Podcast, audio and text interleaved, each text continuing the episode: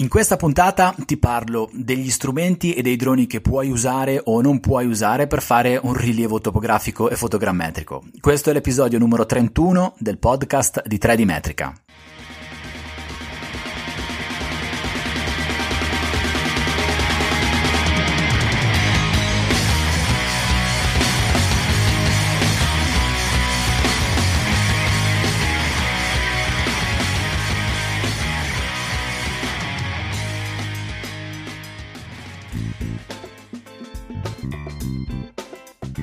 Ciao e benvenuti in una nuova puntata del podcast di 3D Metrica. Io sono Paolo Corradeghini e questo è il podcast dove si parla di topografia, di rilievi, di strumenti, di mappe, di cartografia, di software e di geomatica. Nella puntata di oggi ti voglio parlare degli strumenti, dei droni che si possono usare o non si devono usare per fare fotogrammetria, per fare un rilievo topografico. Non ti darò delle informazioni tecniche, non ti segnalerò un software, non ti racconterò di come si affrontano alcuni aspetti del rilievo topografico, ma condividerò la mia esperienza di questi ultimi anni nel campo dei rilievi con specifico riferimento agli strumenti che si possono o non si possono usare. Prima di entrare nei dettagli, nei contenuti dentro questo episodio, ti ricordo soltanto che il quartier generale online di 3D Metrica è www.3dmetrica.it. Lì ci trovi tutte le puntate di questo podcast, trovi tutti gli articoli del blog, trovi la possibilità di iscriverti alla newsletter, di scaricare qualche risorsa gratuita, sono dei fogli di calcolo Excel e trovi anche le coordinate per metterti in contatto e in comunicazione diretta con me. Ma ora entriamo nel vivo di questa puntata. Se io fossi un podcaster bravo, ti inizierei a raccontare, ti racconterei storie tenendoti incollato alla cassa con le cuffie ficcate ben dentro le tue orecchie fino alla fine di questa puntata e alla fine, solo alla fine ti svelerei qualche claim o qualche massima con cui chiudere e con cui ti lascio per l'episodio di oggi. Io non sono un podcaster bravo e quindi ti dico subito quello che penso in questo momento, all'inizio della puntata, così tu puoi scegliere se andare avanti ad ascoltarmi oppure no. Beh, io credo che non esista strumento che non si può utilizzare per fare un lavoro. Non esiste un drone che è inadatto a fare aerofotogrammetria, non esiste uno strumento che è inadatto a fare un rilievo. Bisogna sapere quello che si fa, bisogna conoscere i propri strumenti e bisogna conoscerne i limiti. Ma se uno strumento è consono e va bene per permetterti di portare a casa con uh, l'accuratezza necessaria, con i dettagli necessari, eh, in modo tale che soddisfi le richieste di un cliente, allora quello è uno strumento adatto per te. Non è necessario spendere decine di migliaia di euro in un drone se riesci a portarti a casa il risultato con un drone che costa di meno. Non è necessario spendere decine di migliaia di euro o migliaia di euro in strumenti di misura se non ti serve una certa precisione. Quindi io credo che lo strumento migliore sia quello che riesce a soddisfare quello che tu devi fare e ti permette di portare a casa il lavoro con confidenza, sapendo quello che stai facendo. Ecco, questo è il mio pensiero sugli strumenti che si utilizzano sul lavoro, in topografia, in fotogrammetria. Ora io ti parlo di fotogrammetria e ti parlo di topografia perché, perché è il lavoro che faccio e perché questo è un podcast, podcast che parla di topografia e di misure, ma credo questo argomento possa essere un po' trasversale perché ci sono tanti lavori che necessitano di strumenti per poter essere fatti e credo che anche lì valga la regola che non esiste uno strumento migliore dell'altro e non è sempre vero che bisogna mettere sul piatto un sacco di soldi per poter fare un lavoro. Sarebbe bello che da questa puntata potesse nascere una discussione e magari alla fine posso darti qualche input per poter iniziare questa discussione, ti lascio i miei contatti diretti per poter eh, provare a discutere su questo argomento che spero non faccia arrabbiare nessuno. Se qualcuno si arrabbia uh, mi dispiace per lui, io condivido quello che penso e dico abbastanza tranquillamente qual è il mio pensiero, che è legato un po' all'esperienza di questi ultimi anni sul campo. Una volta ho ricevuto una telefonata da una persona che si occupa di vendita di droni di vario tipo di vario prezzo, di vario livello, di vario peso, di varia classe, di varia categoria. E abbastanza subito, all'inizio della telefonata, mi è stata fatta la domanda che è, ah ma tu con il Phantom 4 Pro sei sicuro di riuscire a fare fotogrammetria? Un'altra volta era un incontro con una ditta che, che si occupa di droni, di produzione di droni, e quando mi è stato chiesto che macchina usi per fare fotogrammetria, io gli ho risposto il Phantom 4 Pro e ho ancora bene in mente la faccia di disgusto che ho visto nel mio interlocutore.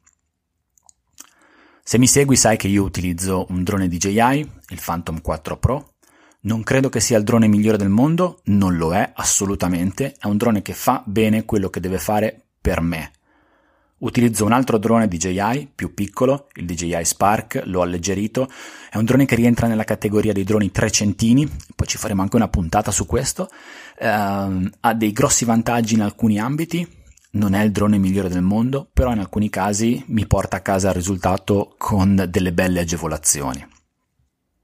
Il Phantom 4 Pro è un drone che costa, adesso io credo che sia intorno ai 1500-1600 euro, sono uscite alcune versioni nuove, non mi sto riferendo al Phantom 4 Pro RTK, ma al Phantom 4 Pro credo che adesso sia, nel momento in cui registro questa puntata esista la versione il Phantom 4 Pro V2, credo che comunque sia intorno ai 1700 euro. Il DJI Spark eh, costa intorno ai 700-800 euro. Poi ci va aggiunta la, la, la parte legata all'alleggerimento, ma questa è un'altra cosa. Comunque diciamo che sono droni che richiedono un investimento che non è esagerato. È chiaro che sono, quando si parla di soldi è sempre tutto molto relativo ai budget di ciascuno di noi. Magari 2000 euro possono essere un investimento ridicolo per tanti, essere, può essere un investimento importante per altri e quindi eh, mi fa sempre un po', sono sempre un po' in difficoltà a parlare di costi bassi o costi alti perché ognuno eh, fa i conti in tasca con il proprio portafoglio e con la propria attività. Comunque ci sono droni sul mercato e ce ne sono tanti che costano 6.000, 7.000, 15.000, 20.000 euro. Io non credo che si debba spendere subito tanti soldi, 15.000 euro, per poter comprare un drone che ti permetta di fare fotogrammetria. Quando faccio dei, di, delle giornate formative eh, in giro quando faccio qualche corso o tramite i messaggi che, mi, che ricevo da, da, ascoltatori del podcast o da chi mi segue sui social network e che mi chiedono ma secondo te qual è un drone buono per iniziare a fare fotogrammetria? Beh, nel 99% dei casi io, ti, io dico inizia con un drone che puoi alleggerire e che rientra nella categoria dei 300 grammi Fino a poco tempo fa c'era soltanto lo Spark di credo affidabile, adesso anche la Parrot ha fatto un suo drone che è l'Anafi che dicono si comporti molto bene, io non lo conosco e non l'ho provato, però fino a qualche tempo fa consigliavo direttamente lo Spark, un po' perché lo utilizzavo anch'io, adesso potrei dirti tranquillamente uno o l'altro. Perché consiglio questo drone? Perché non è un investimento grande quello che si fa all'inizio, perché ti permette di pilotare senza avere un attestato di pilota PR e perché tutte le operazioni sono non critiche. Questo ti permette di entrare nel mondo della fotogrammetria e ti permette di capire se la fotogrammetria va bene per te, ti interessa oppure no. A quel punto potrai fare un upgrade della tua attrezzatura e scegliere una macchina diversa. Ma ti assicuro che chi ti dice che non si può fare fotogrammetria con il DJI Spark ti sta dicendo una bugia, perché si può fare fotogrammetria con lo Spark. Io l'ho provato. Ci ho scritto anche due articoli che trovi sul blog, te le metto nelle note dell'episodio e ti dimostrano che si può fare fotogrammetria con lo Spark e raggiungi gli stessi risultati che raggiungi utilizzando il Phantom 4 Pro, ma in un articolo ho fatto un confronto anche con un altro drone più grande che ha un importo e un prezzo decisamente superiore, sia allo Spark che al Phantom 4 Pro. Quando fai un rilievo fotogrammetrico, la parte difficile non è mandare per aria il drone e fare delle fotografie, Credo di averlo già detto in una puntata, però lo ripeto perché credo che sia, sia, sia, sia bello dirlo e sia un'esperienza diretta.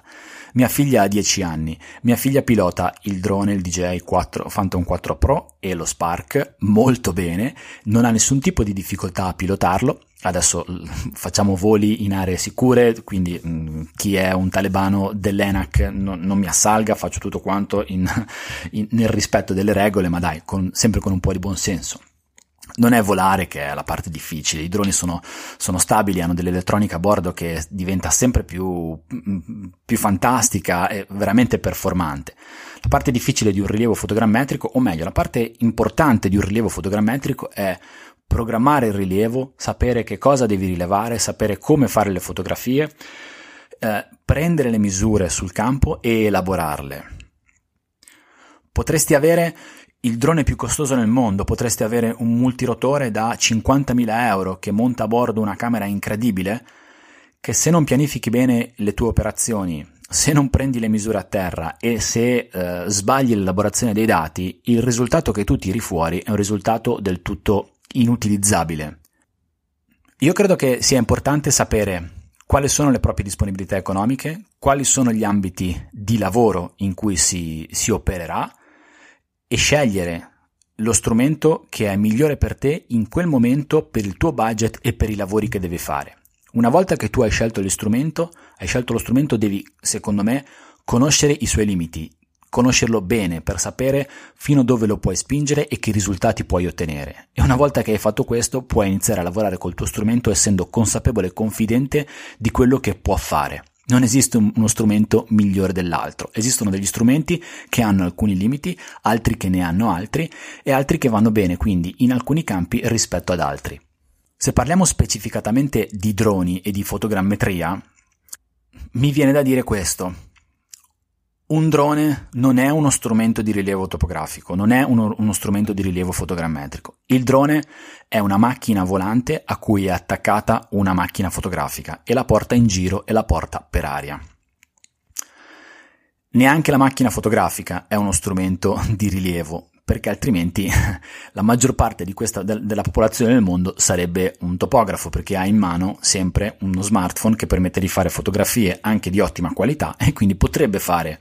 della topografia. La macchina fotografica scatta delle immagini, immagini digitali che sono dei pixel colorati, ce ne sono di più o di meno a seconda di quanto è grande il sensore e di quant'è la risoluzione. Se ti dicono che devi comprare un drone che costa 20.000 euro che porta in aria una macchina fotografica con un sensore medio formato, ad esempio una Phase One, un Hasselblad, che sono macchine fantastiche, incredibili, che scattano foto con una risoluzione di 100 megapixel e devi usare per forza quello per fare fotogrammetria, ti stanno di nuovo dicendo una bugia, perché non è vero. Una macchina digitale a medio formato scatta delle immagini digitali, delle fotografie digitali. Lo fa anche una macchina reflex full frame, lo fa anche una macchina che ha un sensore, ad esempio APS-C, che sono quelli un po' più piccoli del sensore full frame. Le scattano anche macchine che hanno un sensore più piccolo, da un pollice o da 1,2, da 1 fratto 2,3 pollici. Anche il tuo smartphone scatta delle fotografie digitali e ti dico anche in maniera un po' provocatoria che si può fare fotogrammetria scattando fotografie con uno smartphone. Io ho un amico che lavora nell'ambito del marmo e che fa fotogrammetria di blocchi di marmo che vengono estratti e vengono portati dalla cava ai piazzali di lavorazione, quindi stiamo parlando di blocchi di qualche metro di, di parallelepipedi eh, o dei cubi, facciamo così, immaginati un cubo che ha uno spigolo di 3 metri, lui fa fotogrammetria di questi blocchi, quindi costruisce dei modelli tridimensionali di questi blocchi con lo scopo di avere un, un database di blocchi cavati in modo tale da poter condividere le informazioni e i dettagli del blocco con chi lavorerà a blocco e con la destinazione finale del blocco che sarà lavorato. Le foto vengono fatte con uno smartphone. Sia che tu monti una camera full frame o una camera medio formato o una camera con un sensore da un pollice, Tutte le camere digitali che ci sono adesso sono camere che hanno eh, gli stessi limiti da un punto di vista dei parametri interni, e adesso qua mi riferisco al processo fotogrammetrico. Quando si faceva fotogrammetria fotogrammetria classica, quindi con camere che venivano montate su, in caso di aerofotogrammetria, su aerei e quindi con dei sistemi parecchio costosi, tutte le camere di una volta e le ottiche che venivano montate sulle camere erano accompagnate dai certificati di calibrazione che dicevano, che ti dicevano con grandissimo dettaglio quali erano, quali erano le caratteristiche della camera, eh, che erano tutte camere metriche, e quali erano le caratteristiche dell'ottica, soprattutto in termini di distorsione. Tutte le fotocamere che si montano sui droni che ci sono adesso non sono camere che hanno accompagnato o che vengono accompagnate da un certificato di calibrazione, sono fotocamere digitali che hanno delle incertezze in termini di distorsione, in termini di posizionamento del punto centrale, ma non voglio entrare troppo nel dettaglio di questi, di questi aspetti, sono tutte fotocamere che quando scattano le immagini le scattano con gli stessi identici limiti. Ci sono chiaramente delle differenze, non mi nascondo dietro un dito.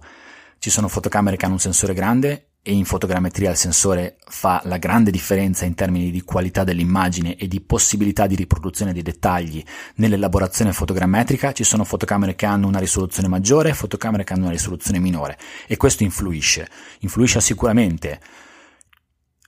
il momento in cui, tu, in cui tu scatti le fotografie per crearti il tuo dataset che elaborerai poi in ufficio quando tratterai tutte le foto tutte le misure. Ma il principio dell'immagine, i limiti dell'immagine sono le solite. Tutte le fotografie che vengono scattate devono essere, da queste fotocamere, devono essere o precalibrate o vengono calibrate durante la fase di elaborazione delle immagini. All'inizio della fase di elaborazione fotogrammetrica, nel processo Structure from Motion, vengono definite immagine per immagine o gruppo di immagini, scusate, le caratteristiche di ciascuna camera in termini di distorsione, in termini di posizione del punto centrale in termini di lunghezza focale. Non c'è una grande differenza tra una camera che ha un sensore da un pollice montata su un Phantom e una medio formato da 100 megapixel di un Hasselblad, della marca Hasselblad, che è una marca famosissima che fa fotografia. Il trattamento dell'immagine è lo stesso, la differenza la fanno le dimensioni del sensore e la risoluzione. Un po' di più la dimensione del sensore rispetto alla risoluzione. Questo cosa vuol dire? Questo vuol dire che puoi fare fotogrammetria con un DJI Spark che ha un sensore da 1 fratto 2,3 pollici e 12 megapixel della stessa cosa che tu rilevi con un drone che ti porta in giro una Phase One che ha un sensore a medio formato da 100 megapixel. La differenza sta che devi conoscere i limiti del DJI, del DJI Spark perché non puoi pensare di ottenere lo stesso risultato scattando fotografie dalla stessa distanza. Quello che farai è avvicinarti con lo Spark per scattare fotografie ravvicinate e quindi ottenere un valore del GSD, del Ground Sampling Distance, ne avevo fatto una puntata anche su questo, che sia il più vicino possibile al valore che, che hai quando scatti fotografie con una macchina medio formato. Ora, questo si porta dietro dei, dei, delle cose che devi sapere ma non sono necessariamente degli ostacoli o degli sbarramenti che non ti fanno andare avanti nel lavoro. Devi sapere che scattando foto ravvicinate ne scatti di più, quindi scattando più fotografie avrai più immagini da elaborare, quindi la tua elaborazione fotogrammetrica sarà più lunga e se hai più immagini da elaborare avrai anche più immagini da archiviare, quindi hai bisogno di spazio di archiviazione maggiore. Questi sono limiti, sono limiti oggettivi che non puoi ignorare ma questo non vuol dire che tu non puoi fare un lavoro utilizzando uno Spark al posto della, di una macchina a medio formato trasportata magari da un drone maggiore. Se scatti fotografie da più vicino, probabilmente, anzi sicuramente ci metterai molto più tempo a coprire tutta l'area del rilievo e questo vuol dire che dovrai avere bisogno di molte più batterie perché un drone piccolo poi consuma la batteria molto più velocemente rispetto a un drone più grande. Ci sono dei limiti anche in termini di operazioni che fai sul campo. Non ti sto dicendo che non ci sono, non ti sto dicendo che è tutto uguale, ti sto soltanto dicendo che ogni macchina ha dei limiti, ma in questo momento non esiste un ostacolo, uno sbarramento insormontabile che ti, ti fa bloccare nel tuo processo nel tuo lavoro, tua, nel tuo approccio a un rilievo e non ti fa più andare avanti. Ci sono delle difficoltà che devi superare, ci sono degli ostacoli che devi superare, ci sono dei modi per superarli e ci sono delle scelte che devi fare per portare a casa il lavoro. Voglio essere chiaro fino in fondo. Un professionista sceglie uno strumento in base a quello che è il suo prezzo, ma soprattutto in base a quello che è il vantaggio in termini di tempo che quello strumento gli fa risparmiare quando è sul campo, oltre che agli oggettivi pregi tecnici di quello strumento. Quindi io sono perfettamente d'accordo con i professionisti che scelgono di comprare dei droni estremamente performanti in termini di payload che possono trasportare, per cui ci possono attaccare delle macchine fotografiche molto prestanti e quindi questo gli consente di volare più alto, scattare foto a una maggiore distanza, metterci meno tempo sul campo, eh, elaborare meno immagini e archiviare meno immagini. È giusto che sia così, perché alla fine se lavori nel campo dei rilievi fotogrammetrici se lavori nel campo della topografia, se lavori in un campo specifico e, e fai tanti lavori in quel senso, eh, sarebbe anche abbastanza folle passare giornate e giornate intere a elaborare un grandissimo dataset di immagini che hai scattato utilizzando una piccola macchina fotografica. Però il succo di questa puntata è dirti che non esiste un limite oggettivo. Potrebbe andarti benissimo così, potresti dire ok, io farò un, un rilievo fotogrammetrico all'anno, non mi interessa comprare quel drone, che costa 15.000 euro, lo faccio con un piccolo drone o lo faccio con il mio cellulare che monto su un'asta telescopica che arriva a 10 metri, mi va bene così, poi mi arrangerò dopo. Sarò bravo io a scattare le fotografie sul campo, a prendere tutti gli accorgimenti di pianificazione e di misure topografiche che farò sul campo e le elaborerò bene, farò una buona elaborazione dopo a posteriori, starò attento a tutto quello che devo stare attento, ma porterò a casa il risultato va bene così, è una tua scelta, ma non ci sono degli strumenti che non possono essere utilizzati. Se mi segui sai anche che io sono molto legato alla fotografia, forse anche un po' per questo che ho trovato nella fotogrammetria un, un perfetto uh, punto d'incontro tra la parte tecnica ingegneristica e la parte legata alla fotografia. Io mi sono sempre appassionato, sono sempre stato appassionato di, di fotografia, di ritratti di persone. Um, per un certo periodo ho anche provato a fare con poco successo e anche con, con poco impegno, devo dire, una, un genere fotografico che si, si, chiama street photography, quindi fondamentalmente legato alla fotografia di strada, quindi si, si, va in giro con una macchina fotografica e si scattano delle istantanee di quello che ti succede attorno. In quegli anni ero molto ossessionato dagli strumenti, ero con, costantemente alla ricerca di uh, macchine fotografiche, di corpi di macchine fotografiche performanti, di obiettivi luminosi, ero sempre a guardare forum di fotografia, a leggere riviste specializzate, dovrei comprarmi questo obiettivo, dovrei comprare questa macchina, non vado a fare fotografia oggi, non porto dietro una macchina perché in questo momento questa quest'ottica qua non va bene, dovrei averne una migliore. Poi mi è capitato per le mani un libricino, ce l'ho qua sotto adesso mentre sto registrando la puntata, un libro di un fotografo americano, si chiama Chase Jarvis. Um, Chase Jarvis è, nasce come fotografo, poi cresce come videomaker, è un, un, creativo e eh, in questo momento è un imprenditore della, nel, nel, mondo digital e nel mondo del, della, comunque dell'immagine e del videomaking in America. Uh, questo libro si intitola, ce l'ho qua sotto, adesso lo leggo, The best camera is the one that's with you. Uh, questo vuol dire, il titolo vuol dire che la migliore camera, la migliore macchina fotografica è quella che hai con te. Questo libro è un libro di immagini, una raccolta di immagini che Chase Jarvis ha fatto nel 2009, quindi mh, mm, quasi dieci anni fa, e riguarda immagini che lui ha scattato con il suo smartphone. A, tempo, a quel tempo aveva un iPhone, è una serie di immagini che ha scattato con l'iPhone. Il, il messaggio di quel libro, di questo libro, eh, te lo consiglio se vuoi andarlo a, a, a vedere, è, è, molto carino. Il messaggio è questo.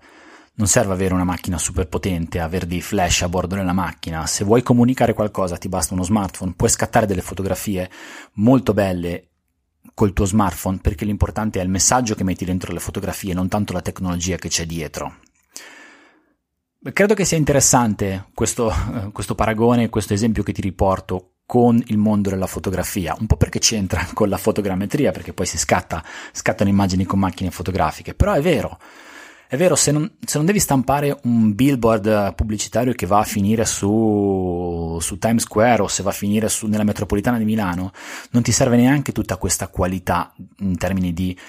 immagine digitale, va benissimo il tuo telefono, va benissimo una piccola compatta, se tanto le tue immagini rimarranno stampate, rimarranno nell'archivio del computer, finiranno su Facebook o su Instagram, non c'è differenza tra un'immagine scattata da una medio formato a 100 megapixel e una, uno, la fotocamera di uno smartphone, per quanto possono essere veramente belle le fotocamere che adesso stanno venendo fuori con gli smartphone. L'importante è il messaggio, l'importante è comunicare quello che vuoi comunicare.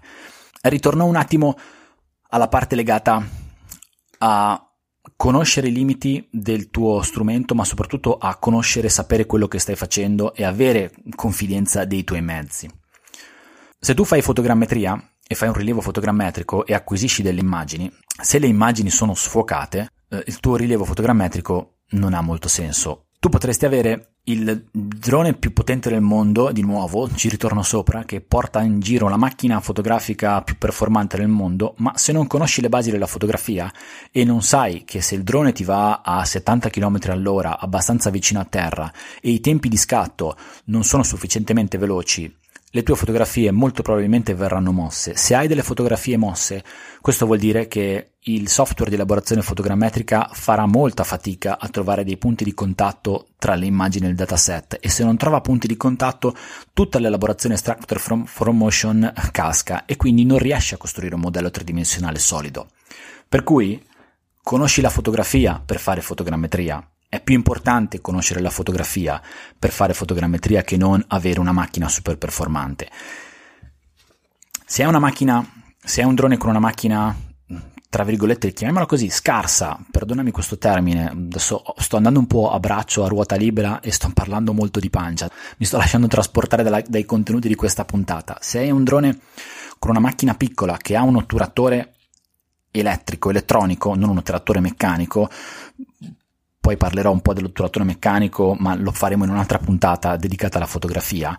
Beh, forse se sai che è meglio fermarsi ogni volta che il drone fa uno scatto piuttosto che andare avanti anche a velocità costante per limitare il limite nel mosso, questo è più importante che non avere una macchina super performante eh, che magari ha, ha un sacco di megapixel ma che fai andare troppo veloce e ti vengono fuori delle foto sfocate.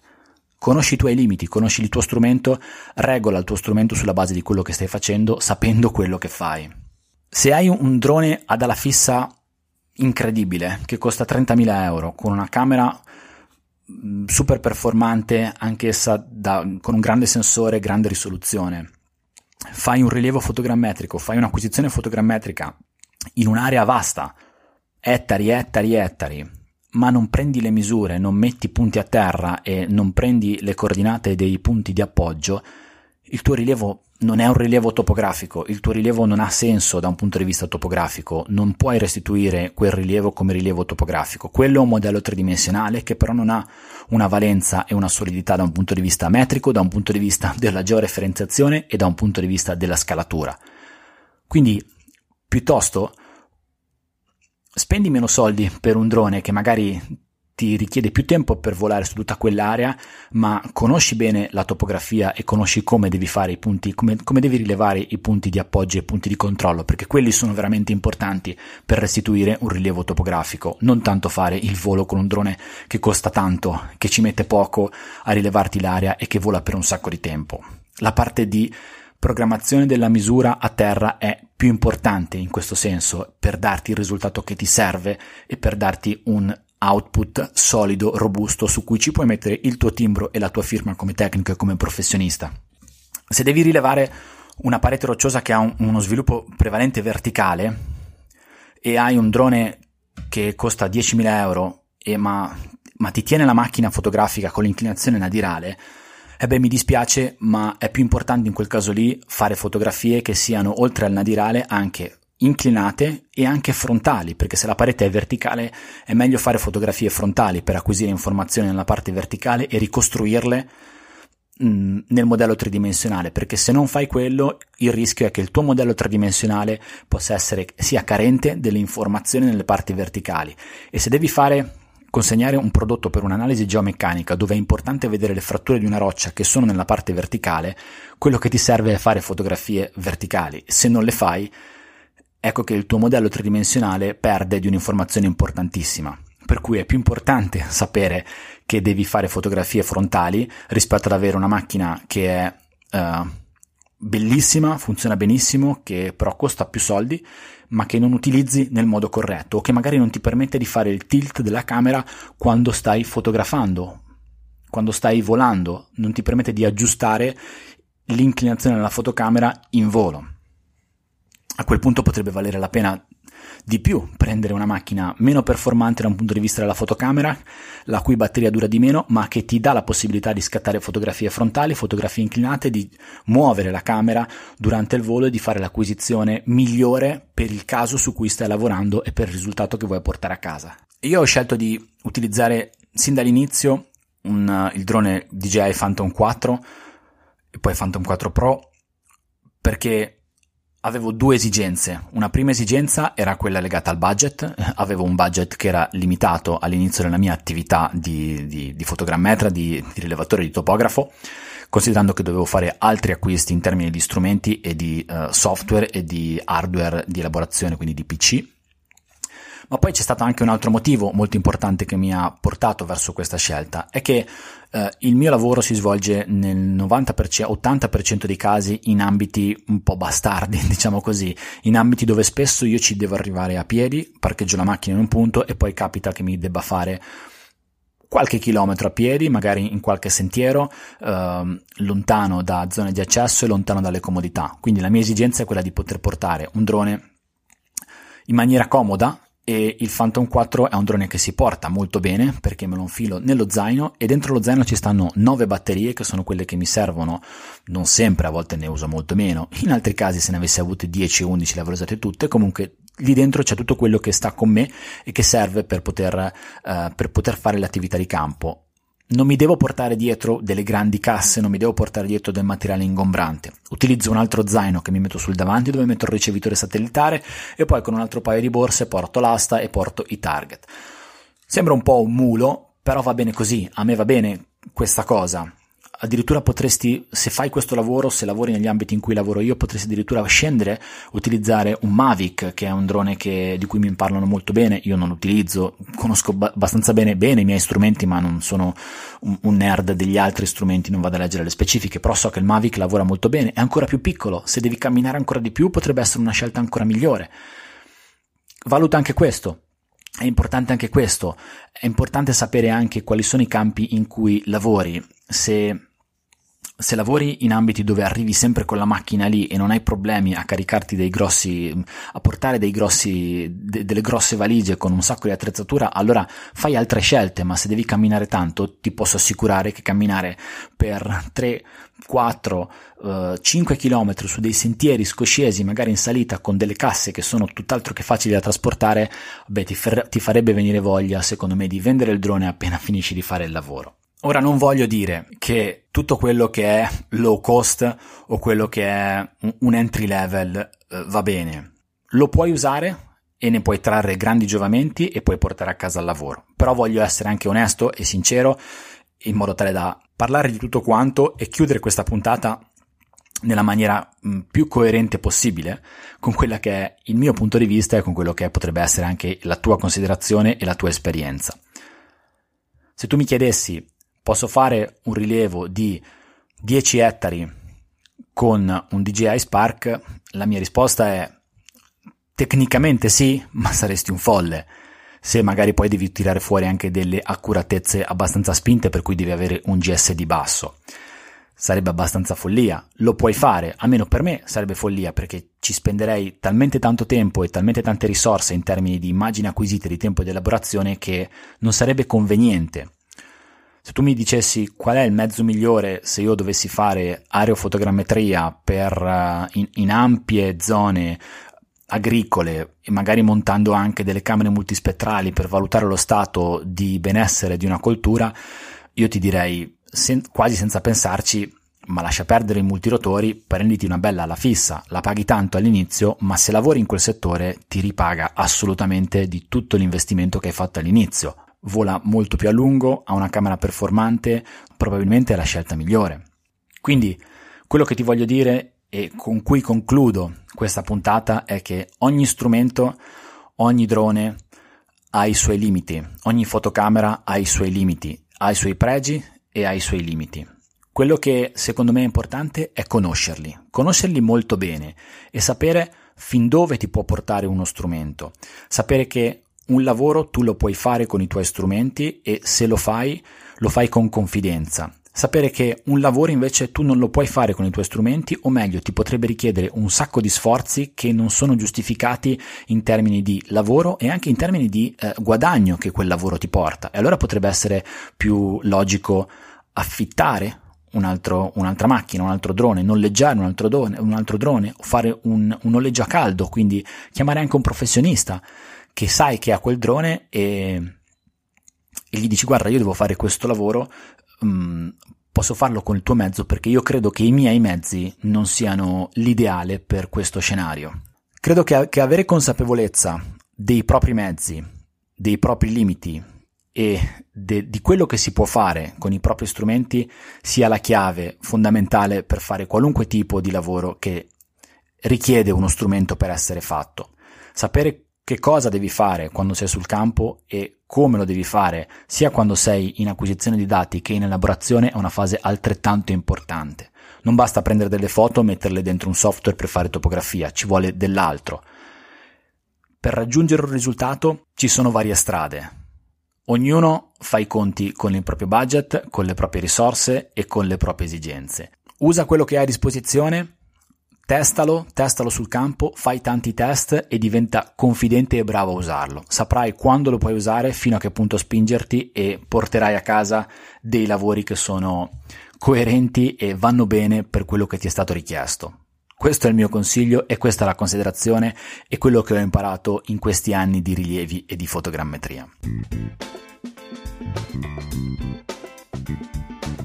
Ok, dai, penso di averti asciugato abbastanza mi sono lasciato andare un po', spero di non aver fatto arrabbiare nessuno, se qualcuno si è arrabbiato mi dispiace, però per qualunque osservazione, per qualunque critica, per qualunque considerazione, sentiamoci perché io sono aperto sempre al confronto con tutti, anzi credo che dal confronto possano nascere, confronto positivo e costruttivo, possano nascere soltanto che delle cose buone, si possa soltanto che crescere. Mi trovi su Telegram a telegram.me slash Paolo Corradeghini, trovi i miei contatti diretti di email, telefono e social network su il blog 3dmetrica.it. Se ti va di unirti alla community che c'è su Telegram, c'è un canale Telegram di 3D Metrica che trovi a telegram.me slash 3D Metrica scritto in lettere e lì ci condivido tutti i giorni qualcosa che riguarda la topografia, informazioni, approfondimenti, eh, notizie, quello che mi viene in mente e anche un po' di dietro le quinte del mio lavoro. Se ti va di unirti siamo poco più di 200, è una bella community, ne ricevo tantissimo in cambio, un gran confronto e conosco sempre un sacco di persone, per cui se ti vuoi unire a me fa super piacere. Io ti ringrazio davvero per essere stato con me fino a questo punto, per esserti ascoltato tutte le mie considerazioni riguardo agli strumenti che si possono utilizzare o che non si possono utilizzare, ma avrei capito che in realtà non ce ne sono tanti, nel campo dei rilievi nella fotogrammetria. Uh, ti do l'appuntamento alla prossima puntata del podcast di 3D Metrica e ti saluto fortissimo. Ciao da Paolo Corradeghini.